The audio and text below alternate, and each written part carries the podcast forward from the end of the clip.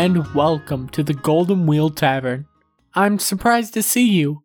The word going around is that bandit activity is at an all time high. Apparently, carriages and caravans are being stopped left and right along some of the main roads into town. Even the less known routes aren't safe. Gods know I've seen my fair share of poor sods who just had everything taken away from them walk through those doors today. I'm always willing to help a poor soul with a hot meal, a place to stay, and maybe get them in touch with someone who can help. You need to be able to defend yourself out there, and I'm going to teach you how. We're going to discuss combat today. Combat is a huge part of the world. Some may say it is even the most important part. For some people, it's all they care about. I personally think the people and the interactions with them are what make the world so interesting, but everyone has their own way of drawing enjoyment from this world. Combat is chaotic unless well planned, tiring unless dealt with swiftly, deadly unless the party overpowers the threat, and thrilling. When combat begins, it can seem like time slows to a halt. Every participant in combat will take their time within a 6 second span called a round. This round is broken down into each participating member's turn. It is on their turn that a participant can attack, cast a spell, or a myriad of other options we'll cover. The order in which the participants take their turn is determined at the start of the encounter through initiative rolls. When a participant rolls their initiative, they make a dexterity check, meaning they take their roll and add their dexterity modifier to it. There are a few abilities that may add to this check, since it technically is an ability check. An example is the Bard's Jack of all trades ability. Since this ability adds half their proficiency bonus to all ability checks they make that they don't have proficiency in, and one cannot gain proficiency in initiative checks, this applies to their initiative rolls. When everyone rolls their initiative, similar combatants controlled by the DM may just take one roll for that group. For example, if a party is up against three lions, a tiger, and two bears, Oh my, the DM could roll initiative thrice, one for each kind of enemy the party is up against. If there are any ties between opponents of the party, the DM decides which way it goes, and the players can decide who goes first in a tie among the characters. If there is a tie between an opponent and a party member, the DM has the option to choose, or they can roll a d20 and have the player do the same, with whoever rolls higher winning and going first. A common house rule for determining tiebreakers is to simply use whoever has the higher dexterity score and have them win the tie. Since the DM decides who wins ties, as do the players when they tie among themselves, if everyone agrees to use this method to break ties, it's actually not a house rule. Once all the initiatives are rolled, all participants are placed in order from highest to lowest, and the round starts, with the person at the top of the initiative taking their turn first. On a combatant's turn, they have a few things they can do. They can move a distance up to their speed, or their greatest speed if they have more than one speed, such as a combatant with both a walk and fly speed. They can take their action and a bonus action if they have one, and they regain their reaction at the start of their turn. When a combatant uses their action, there are a myriad of options for them to do. A typical attack with a weapon is going to be an action, and many spells that can be used in combat take an action to cast as well. Of course, attacking and spellcasting are the most common actions, but they are far from the only ones. Some examples include activating a magic item, drinking a potion, using a scroll, interacting with particularly complex items in the environment, such as turning a crank, and there are some actions that have special effects. If a combatant uses the dash action, they add to their speed a number equal to their current speed with all modifiers included, effectively doubling it. This does include any speed reductions though, meaning if a character with a speed of 30 has had their speed reduced to 15, the dash action only adds 15. If a combatant uses the dodge action, they become entirely focused on avoiding attacks. Whenever an attack roll is made against them until the start of their next turn, those rolls have disadvantage. The combatant who took the dodge action also gets advantage on dexterity saving throws until the start of their next turn. The help action is pretty much what it sounds like. A combatant helps their partner, either giving them advantage on their next ability check they make before the start of the combatant's turn, or the combatant can help an ally by distracting an enemy within 5 feet of themselves, giving their ally advantage on the first attack made after the help action is taken, but before the combatant's next turn. When a combatant takes the hide action, they make a stealth check using their dexterity. If this check is above the passive perception of their enemy, and the combatant cannot be seen by the enemy they are hiding from, they gain advantage on attacks against that enemy. Attacking gives away location even if it misses, though, meaning only one attack will typically benefit from this. Even so, it is a very useful action. The ready action is also very useful, allowing a combatant to prepare a response. A combatant can take the time to describe a perceivable trigger and describe whether they will take an action and what action, or move up to their speed in response to the event occurring.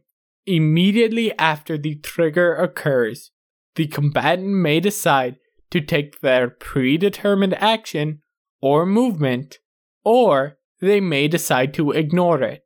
For example, a fighter can ready an attack such that if a goblin steps within melee range of the fighter, the fighter can use their reaction to make an attack against the goblin. A rogue might ready themselves such that if a foe comes within 10 feet of them, they move up to their full speed away from the incoming threat. A spellcaster may ready a spell, casting it and then holding it until the trigger occurs. This takes concentration though, which means it can be broken with damage, and they must drop concentration on any other concentration spell they have active. If the trigger they chose does not occur, or they ignore all valid triggers, the spell fizzles with no effect and they lose the spell slot they used to cast the spell without the spell doing anything. A combatant can use their action to search, looking around trying to find something, and the DM, depending on what they're looking for, may have them make a perception check using their wisdom or an investigation check using their intelligence. Bonus actions are very interesting, as they are earned rather than just available to everyone. Typically, certain conditions must be met for a bonus action to be available, and only certain abilities grant bonus actions at all. Some spells have a casting time of a bonus action, which allows them to be cast alongside using an action.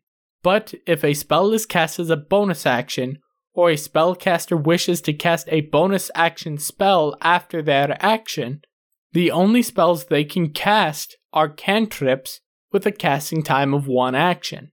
Some other examples of bonus actions include a rogue's cunning action, allowing them to dash, hide, or disengage as a bonus action. Path of the Berserker Barbarians can enter into a frenzy, granting them a single melee attack as a bonus action on each of their turns until their rage ends, and then they gain a point of exhaustion. Bonus actions are highly specialized, but very useful, usually adding efficiency to the combatant's turn. Reactions are very specific and must have a trigger.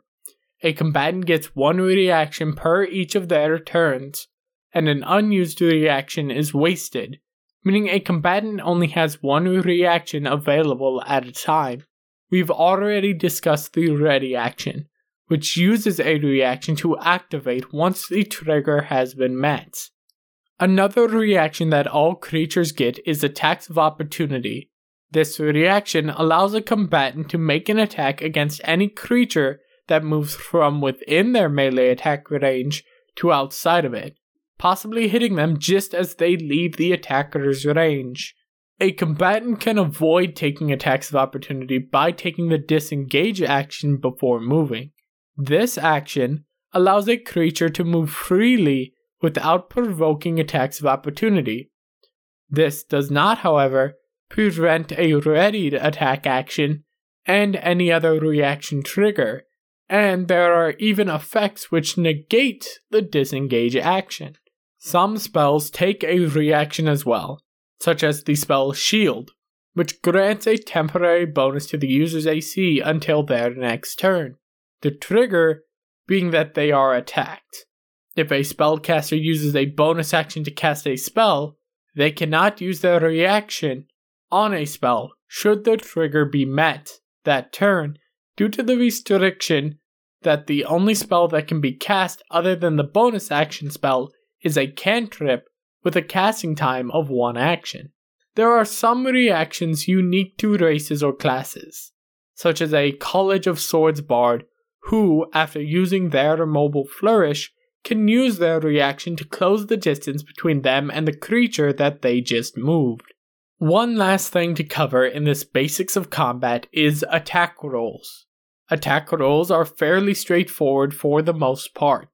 If a combatant is casting a spell that requires an attack roll against a creature, they will roll a d20 and then add their spellcasting modifier and proficiency bonus to the roll. If this number is greater than or equal to the target's AC, the attack hits and deals damage. If the number rolled on the d20 is a 1, it misses, regardless of AC. And a 20 on the d20 always hits, and is a critical hit, meaning twice the number of dice are rolled to determine damage. These same effects also apply to attacks with weapons, both melee and ranged. If a creature makes an attack with a weapon, they take the relevant ability score, usually strength for melee and dex for range, but there are exceptions for both, and add it to the d20 roll, alongside their proficiency bonus if they are proficient with the weapon they are using. The damage for these attacks is the damage dice presented in the weapon's description, plus the ability score used for the attack. If someone is wielding two light weapons, they can make a bonus action attack with their offhand weapon, but they do not add their ability score to the damage of that attack. If a combatant is using a ranged attack against a creature, while an enemy is within 5 feet of them, they have disadvantage on that attack. Combat in D&D can be intense, diverse, and full of split-second decision making. It can also get bogged down by combatants not knowing what they want to do when their turn comes around. A word of advice always try to have a turn planned ahead. It speeds up combat and makes it more enjoyable for everyone. I think that's all I can give you for a rundown on combat right now. There's a few more advanced techniques and options. There are even some you may only find in more lax places in regards to their rules of combat. We'll discuss that at a later date. For now, you should probably go and practice some of the new skills you heard about today. Who knows, it might save your life when a few bandits decide to surround your wagon. Until next time, I'd like to thank you for listening, and I ask you to rate us highly on whatever channel you're using to listen. If you want to follow this on Twitter, check out at the Tavern Keep and tweet about us using hashtag Tavern Keep. If you want to support this project, other than sharing it on social media, you can check out the Patreon at patreon.com slash the Tavern Keeps Guide. I'm Ryan, and this has been the Tavern Keeps Guide. Thank you, make sure to tip the barmaids.